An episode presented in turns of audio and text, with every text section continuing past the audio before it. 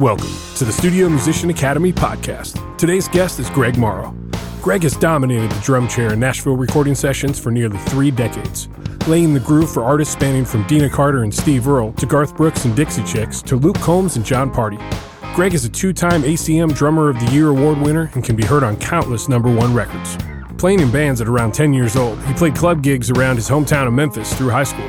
Through a chance meeting at a rock festival and with the help of fellow Memphis raised studio legend Chad Cromwell, Greg landed his first major tour before he was out of high school. After subsequent tours with Amy Grant, DeGarmo and Key, and Faith Hill, eventually Greg's path led him to Nashville, where he quickly rose as a first call studio drummer and touring musician. Greg believes that one of the keys to success in the recording industry is filling a deep well of musical knowledge that can overflow any variety of bucket you throw in it. In this interview, I learned how deep that well reaches through the incredible stories of both success and temporary detours that Greg masterfully navigated throughout his incredible career. Now, with all that out of the way, let's get to the show. Ladies and gentlemen, Greg Morrow.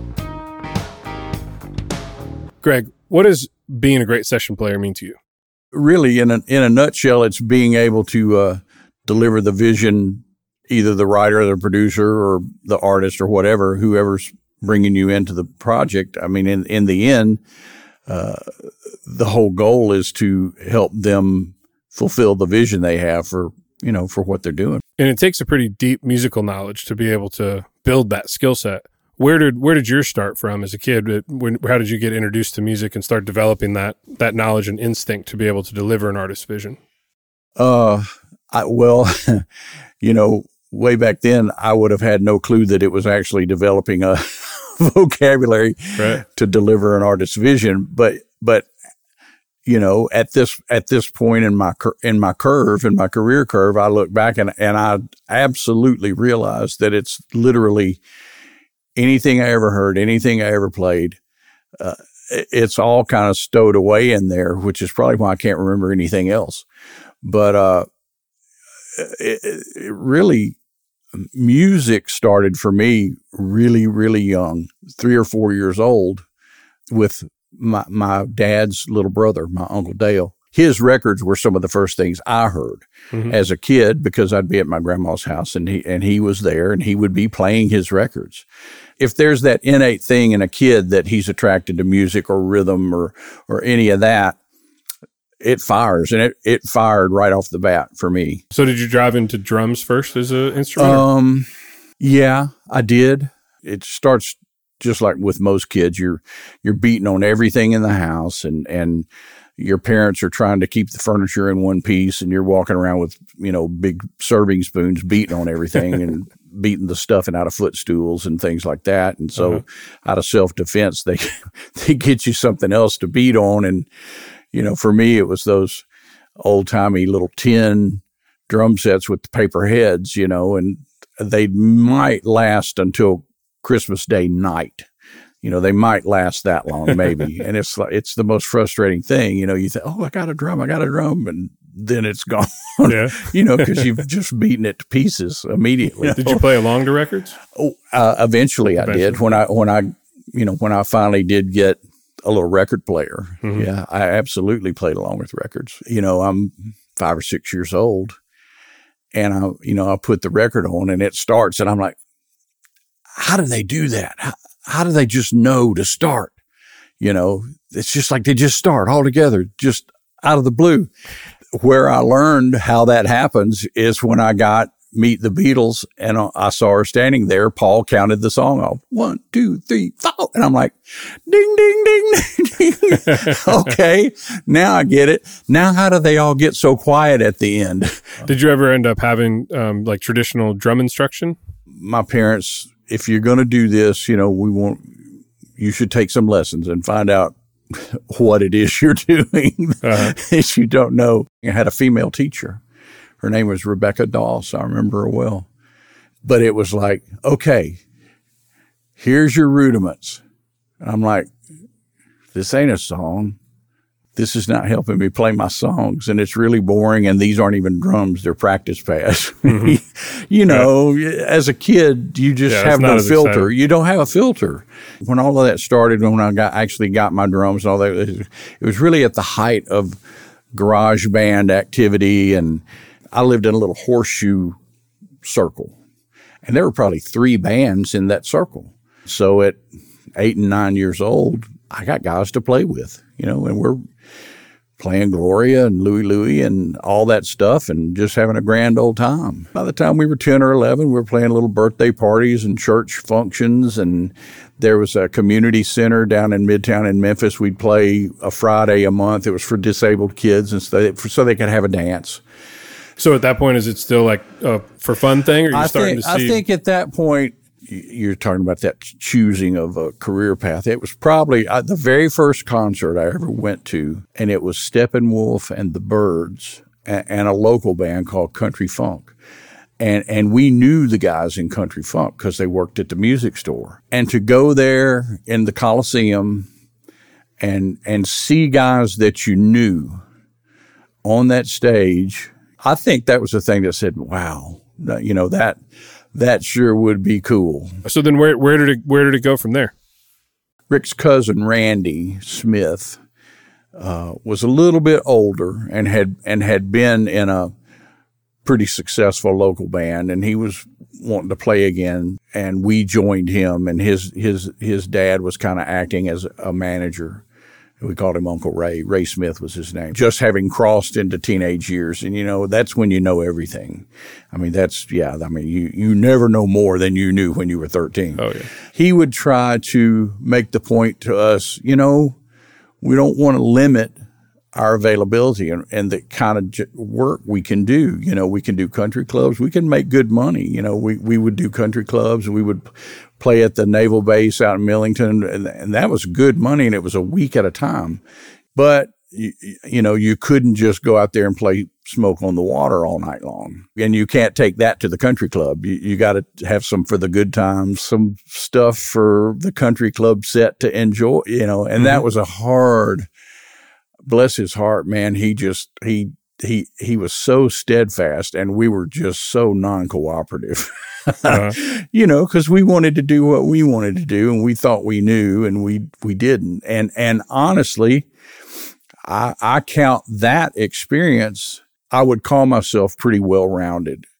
One of the major tools in in doing this job is when you throw your bucket down the well, being able to come up with something.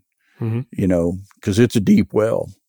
But as I look back, I'm grateful for that experience because it, it, it taught me a, a, lesson that I still carry today, you know. Mm-hmm.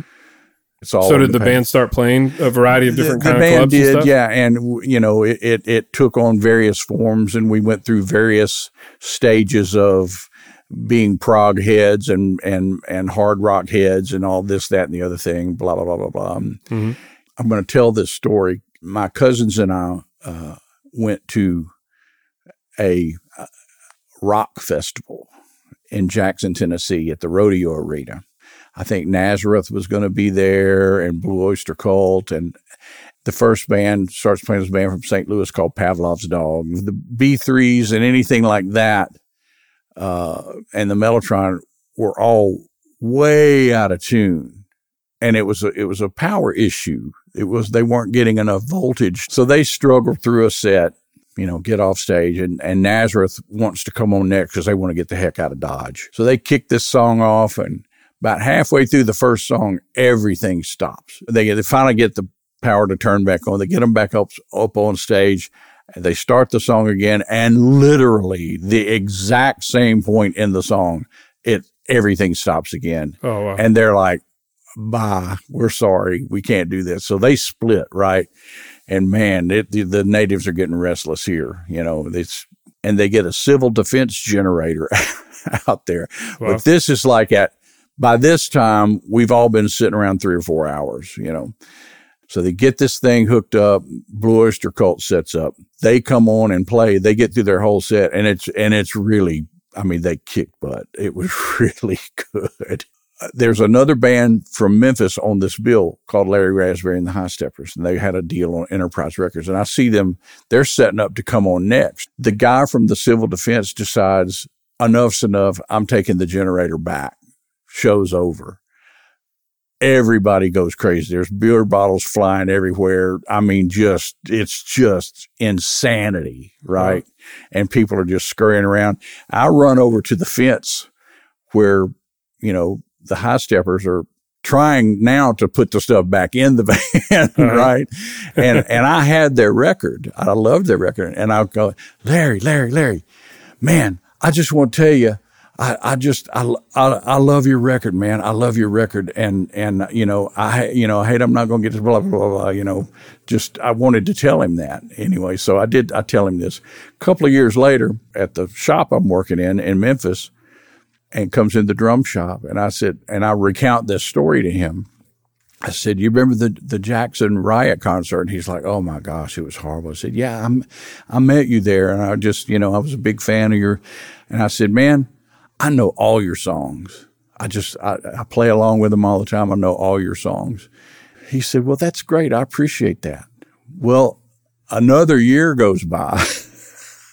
We're in Knoxville, Tennessee playing a prom. I get this phone call. It's Larry Raspberry. And I'm like, Well, how'd you find me? He said, Well, I called your mom. I said, Well, what's going on? He said, Man, I am in Madison, Wisconsin, and my drummer, who was Chad Cromwell at the time, has got to, I've got two weeks left on a tour, and he's got to leave the tour to have back surgery. You said you know my stuff. Can you come to Madison? I'm like, yeah, yeah, sure. I, and I haven't asked my parents or anything, you know. and uh, so we come home that Sunday and I, I hit the door and all in a frenzy. I'm like, mom, I, you know, well, she knows that he called, but she doesn't know what he's asked me to do. And, uh, he, he, I tell, tell them what's up and they're like, I'd never flown before or anything.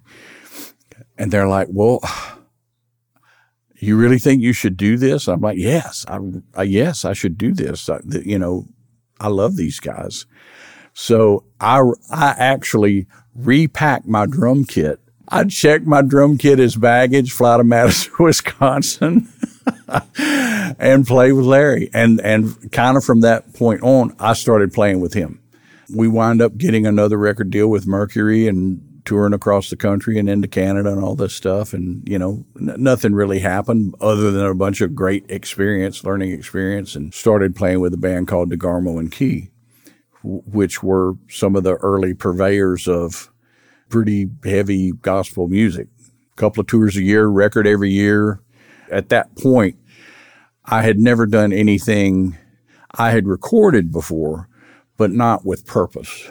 Coming in high and tight, you know, you're hitting the hi hat too hard, blah, blah, blah, blah. You know, you know, you have to learning how to balance yourself, you know, yeah. uh, and not, and, and mainly not getting defensive about what someone's saying to you. They're telling you for your own good. Right. you know, uh, and, and fortunately for me, the guys that, uh, at Ardent Studios at the time were such great guys, John Hampton and Joe Hardy specifically. To be fearless in, in, in some aspect, don't be, af- don't be afraid to, to try anything. It's all valid. This is all relative to choice. It's not, it's not a hard, fast rule book. You'll know if what you're doing is not working and you'll know if it is working. I do the DeGarmo Key stuff. I, I wind up getting a call from Amy Grant, who, who we had done a couple live albums with. And, uh, and I just got a call out of the blue from her manager, Dan Harrell. So I, I chose to, to leave DNK and, and do that tour and wound up being an 18 month tour and a really successful tour, big arena tour. And, it was a, an amazing experience. I come come home off that tour, you know, some time goes by and start I start hearing rumblings that there might be, you know, going back out and no one's calling. Anybody remotely associated, hey, have you heard anything about, you know, yeah, I've kind of heard some stuff, but I, she got wind. I was curious as to what was going on. And, and bless her heart, she called me and they were changing the band again, and I was not going to be in it. I mean, that was kind of devastating What impact did that have on like your your confidence? And- I don't think it impacted my confidence as a player. I think it in- impacted my confidence as a person. What have I done? What what is it about me as a person that is not wanted to be a part of this? And and and as it turns out, it was never really any of that. You know, they had a path they were on. And and and they never promised me anything more than that one tour. But I had always been of the opinion you do your job well, the reward will be continuing to have a job. okay. So this is what real self employment is about. I am all I have. It ain't my gig. I work at the pleasure of those who are hiring me. You know, things happen and, and I have to remind myself of this very lesson. You know, like if you've, you've been in sessions, uh, you've done a number of records with somebody and they've been very successful and then you know, you look up and they're back in the studio and you're not. And I just have to go, you know what? We did good. I did everything I could while I, you know, was with them. Music is really personal, man.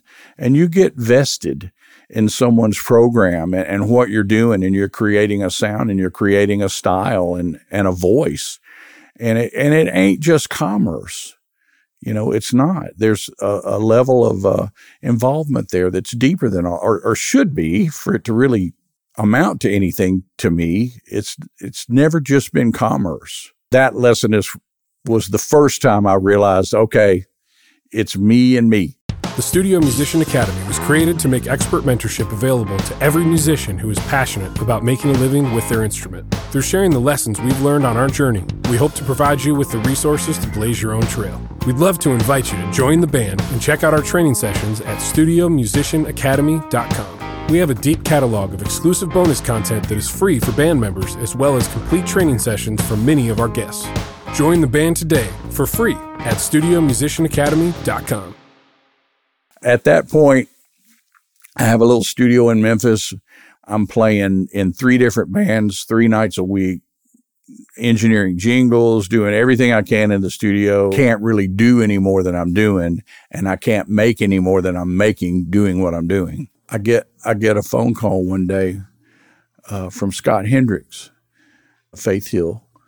They were trying to put her first band together.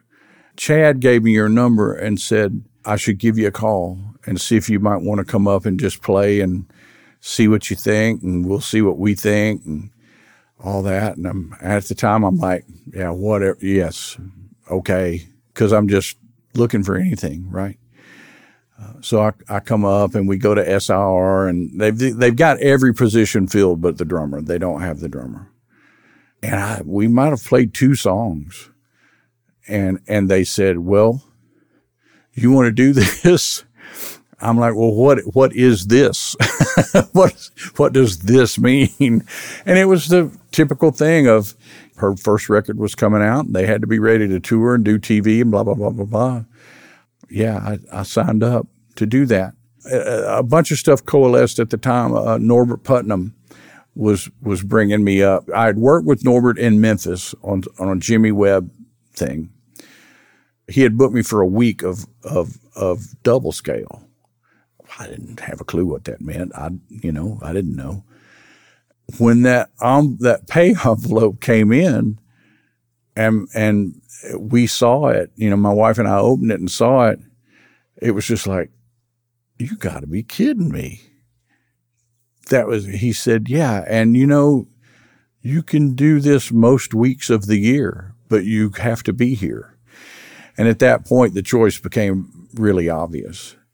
That's the really long story of how I wound up in Nashville. Were there any challenges that you that you remember kind of encountering as you got into this world of you know playing on big records consistently? And- The really the biggest challenge was is just creating a level of comfort on a studio floor full of people that had no clue who I was. I'm just someone they've never even heard of right. you know, and never played with and don't know anybody that's played with him, sitting down and being calm and playing my thing and letting them judge for themselves what they think. There was nothing you could say or nothing you could do until you sat down and they and they felt you.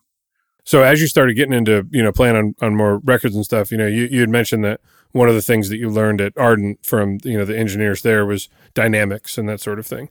Um, can you share a little bit more about like kind of coming from the live world into the studio world and some of the specific things that you learned about how to approach the drum set from a for a recording standpoint? Well, the main thing I learned is, is they they are two very different arenas of listening. In a recording, there's only so much room. It's a much more focused listening. There's a level of selectivity that you have to learn and exercise and, and know where to trim the fat. You know, live, there's a distraction of the visual and the energy of the audience and the energy of the band and all of that stuff. I guess self editing is the is the best term for it. How much does that, the does the playing does the dynamics of your hands versus like the the treatment of the drum set itself have an impact in the studio setting? All the way back in some of the earliest days of, of rock and roll and all this stuff, you listen to Little Richard records or Elvis records or all this it may just be he's within six feet of the vocal mic. So if he's not balancing himself, he's not going to be balanced. But that's, that's also playing music too.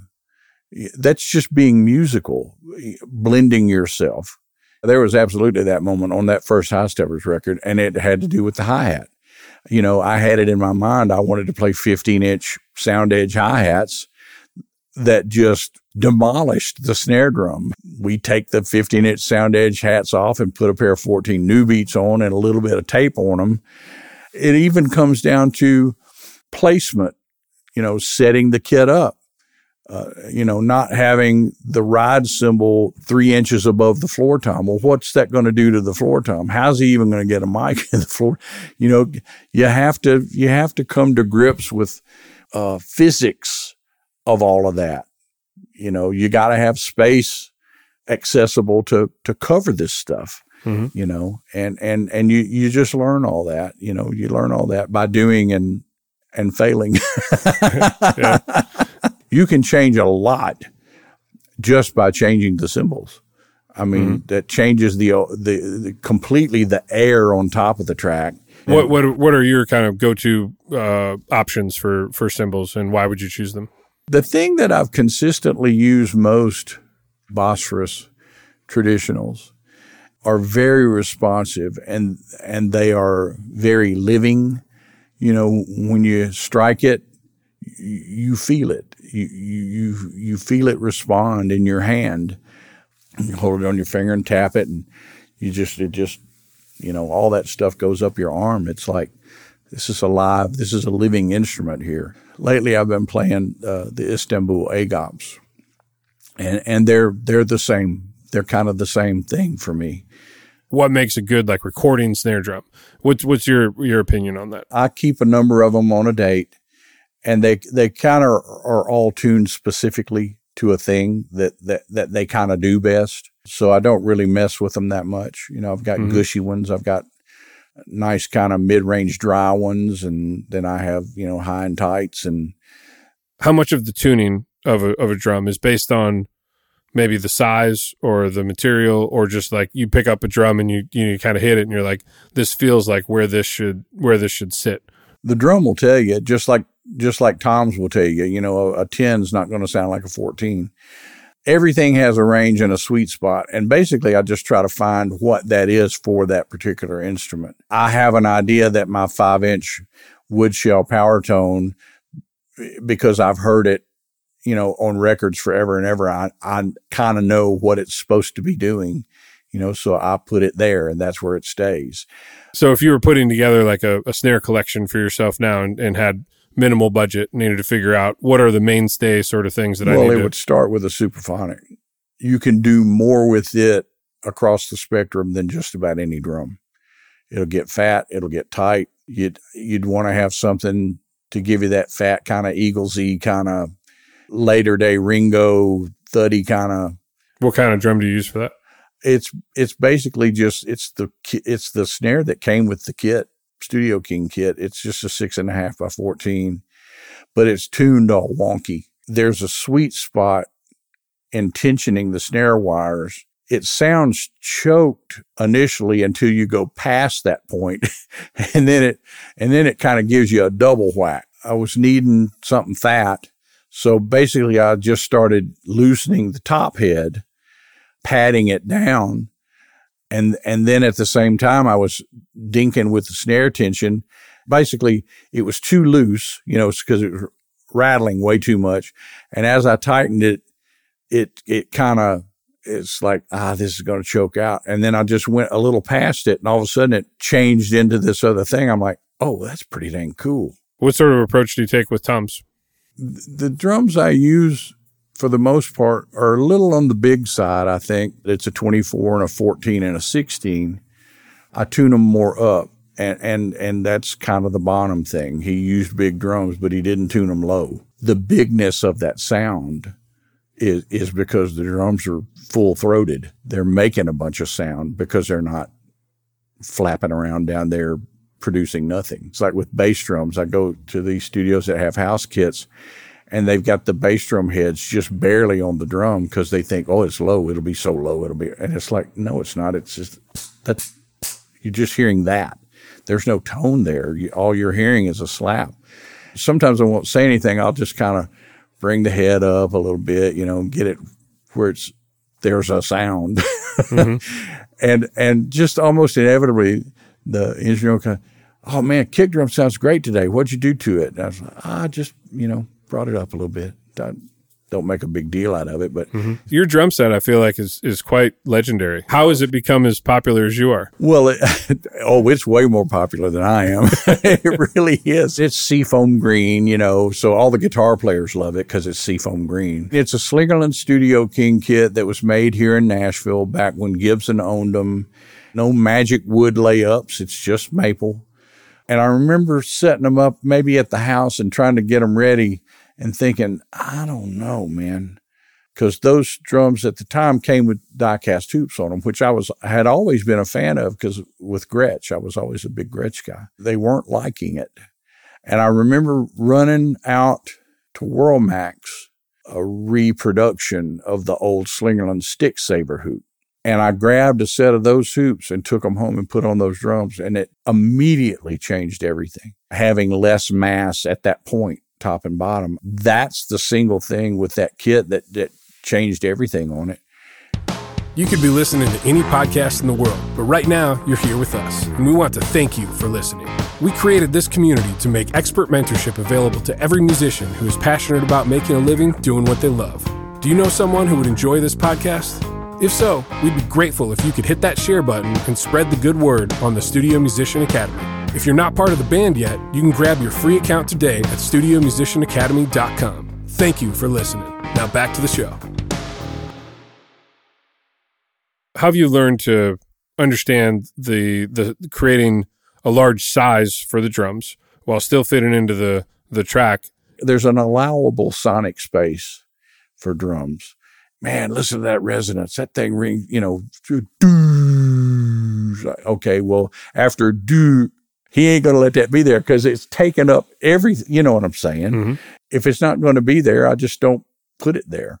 So a drummer might think the harder I play and hit, the bigger my drums are going to sound, the more powerful they're going to sound. To a point. You can absolutely beat the sound out of anything.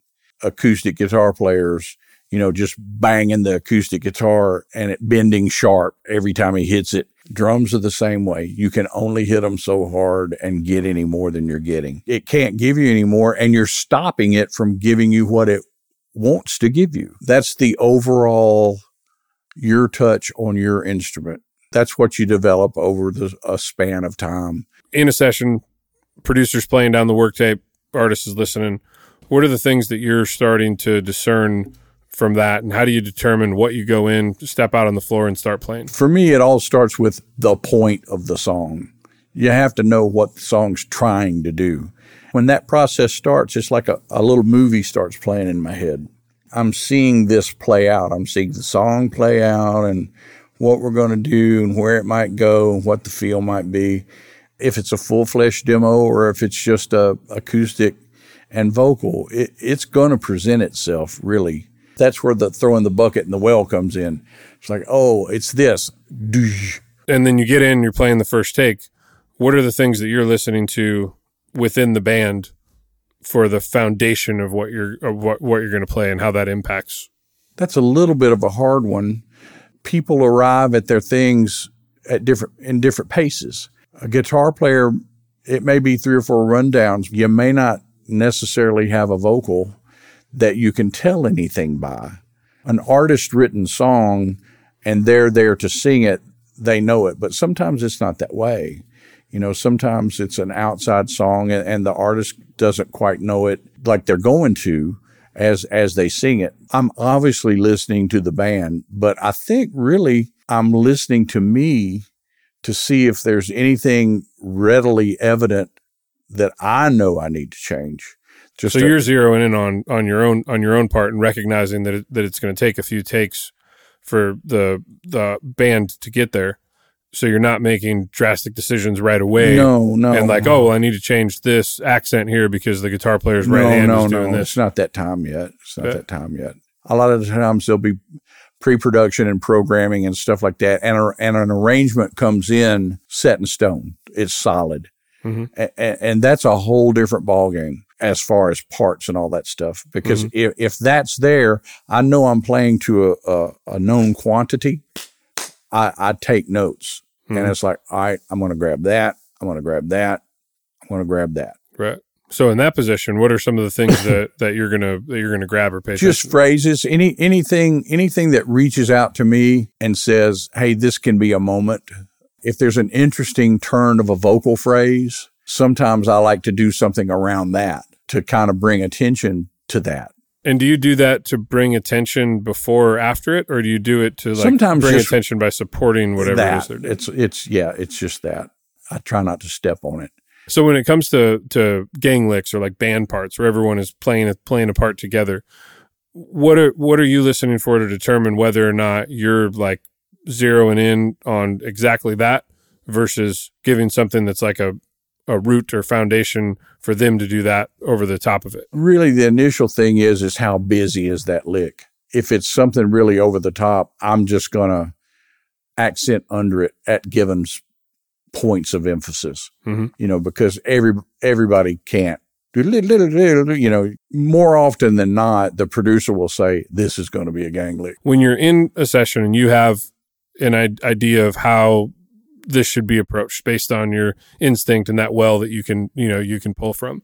And you are completely confident that you go through this take and you're like that was awesome.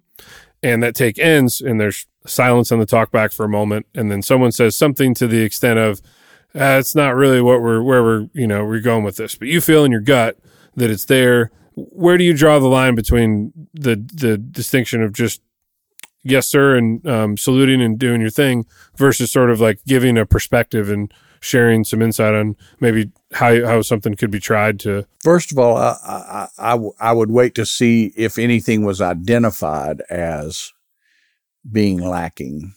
If someone is not addressing me specifically i'm just going to stay with that part. Ask the engineer or the second hey keep that drum pass just for, there was a couple of things in that I might want to hear later, but keep that pass, you know, mm-hmm. not saying I really think that was the pass, just keep it as a point of reference. It, it can be frustrating, but once again, you just, it gets back to that thing of, okay, it's not your gig. You know, you're here to serve, so serve. One of the things is the ring out has gone down and, and the first thing someone will say is, if that's our take, don't even plant that seed. Don't use the term if. Let them decide if it's the take. One of the other things is at the end of a take, most of the band ha- has done a really good job, but maybe a guy or two is still struggling when that song ends and they immediately start working on the on the thing they screwed up as the ring out's happening. Don't blow the take up for everybody else let it stop, then you can work on your thing. In the early stages of getting in on sessions, players are really eager to like find the perfect part and could maybe even be a little nervous and, and almost like changing their part a little too quickly. If everybody's doing that, you're chasing your tail. Then nothing's the same the next time you play it. So everything you've changed to try to play to is gone. Trust yourself, mainly. If you're struggling to find something, just stop for a minute and, and listen rather than trying to shoehorn something in there. So it doesn't really do any good to let it work you up. At that point, you're just, you're just going to have to ride it out. You don't want to cause uh, distress, create pressure on someone who's already feeling pressure they'll get there. So, in addition to the, the the challenges of learning the skills that are required to get in on a session and deliver and serve the artist's vision of the song, the other thing that can be challenging is really just like navigating a career as a as a musician. There can be a roller coaster ride of you know calls nonstop, phone stops ringing, building these relationships, and then people moving you know on to different you know options and that sort of thing, as you yeah. mentioned you know previously. What do you feel like has allowed you to have such a long sustained uh, career at a very high level. I don't let things weigh on me. Observations on on on people you grow up with, and you see how it affects them long term. And I think you just say, I don't I don't want that. Years down the road, still fretting over a a slight, you know, or a perceived slight. The ups and downs. I mean, it's it can be tough. Find your level of acceptance to your situation because that's common, uh, in, especially in this field. There's a career curve to, to this, and it's mm-hmm. based on a number of things. It's not necessarily a reflection of your ability or lack thereof. The business changes, the people you work for change. As new people come in, they bring new people with them. Well, you've gotten into home recording as well. Oh yeah. What type of setup do you have, like interface and mics? My interface is a Motu 24IO. It's a single rack space, 24 ins and outs, and, it's just amazing. I have uh, some Burl mic pre's, Avedis MA5s, I think they are. I've got a rack of Spectrasonics, old 70 Spectrasonics that actually came from one of the consoles we had back in Memphis in the late 70s. You're going to laugh at this, but, but they're really good. Peavey made a two channel tube mic pre years ago, back in the 90s. Tube mic pre, tube EQ, just a, a bass and a treble control, not like radical EQ, just like tone controls. I use them on my overheads and one of my room, my far room I use KSM 44s, Shures, for my overheads, a large diaphragm condenser. I have a C37 transistor version on my hi hat, 57 top and bottom snare, D112 kick, uh, and then a sub kick, 421s on the two toms, Audio Technica 4041 on my ride cymbal, a pair of Cascade fatheads with the Lundahl transformers six feet in front of the kit mm-hmm. for immediate room. And then I've got a, a Neve, one of those active Neve ribbons that SE makes mm-hmm. uh, for the far room. Well, you made it this far, so I'm guessing you're probably either asleep or hopefully enjoying the conversation. If you haven't joined the band yet, there's a free account waiting for you at studiomusicianacademy.com. But that's not all. Since you're still here with us, we'd love to offer you a podcast fan discount on any individual learning session or full catalog subscription on StudioMusicianAcademy.com. Just use the code PODCAST at checkout. Sorry for the interruption. Now let's get back to it. So when you were younger, you you worked at a drum shop. I did. Was there anything that you found was really valuable in that environment? It was neat to to have s- such red ready uh, exposure to all the different manufacturers and and, and kind of just see the nuance difference in in what people were making and I met amazing players w- was the thing you know on a local level and on a national level because it was a very popular shop and so anybody that came to town was coming in to the shop how they handled themselves or didn't yeah.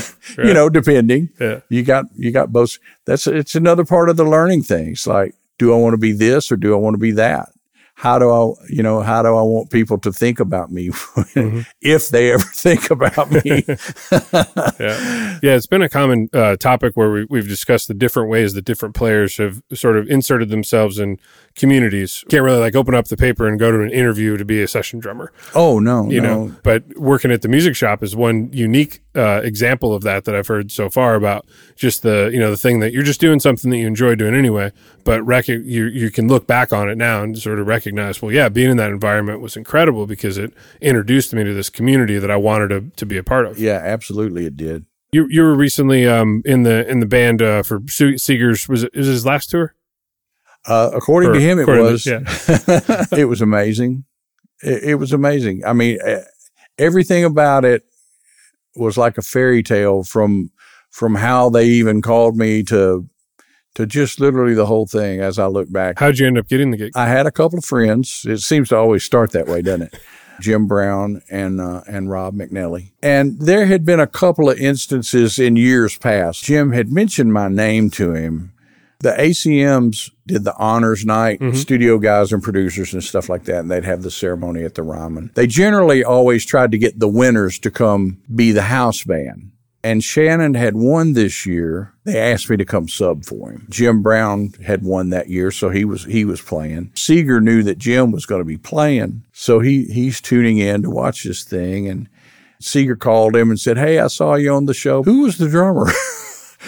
And Jim said, Well, that's Greg. Two weeks after that broadcast, his day to day guy, Bill Blackwell, called me. He said, Hey, Bob wanted me to call you and see if you thought you might be interested in maybe coming up and playing a little bit. And I said, Well, duh. you know? And he sent me some CDs.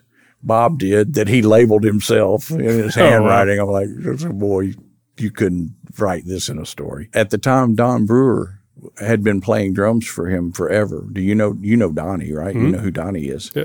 Well, he he was my guy growing up. I mean, he and Jerry Edmonton and Floyd Sneed basically.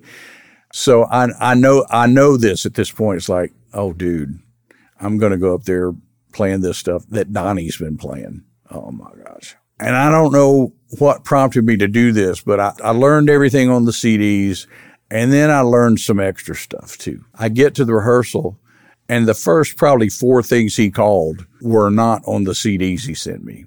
It just clicked really quickly. Chris, the bass player, said, Hey, Bob, can we keep him?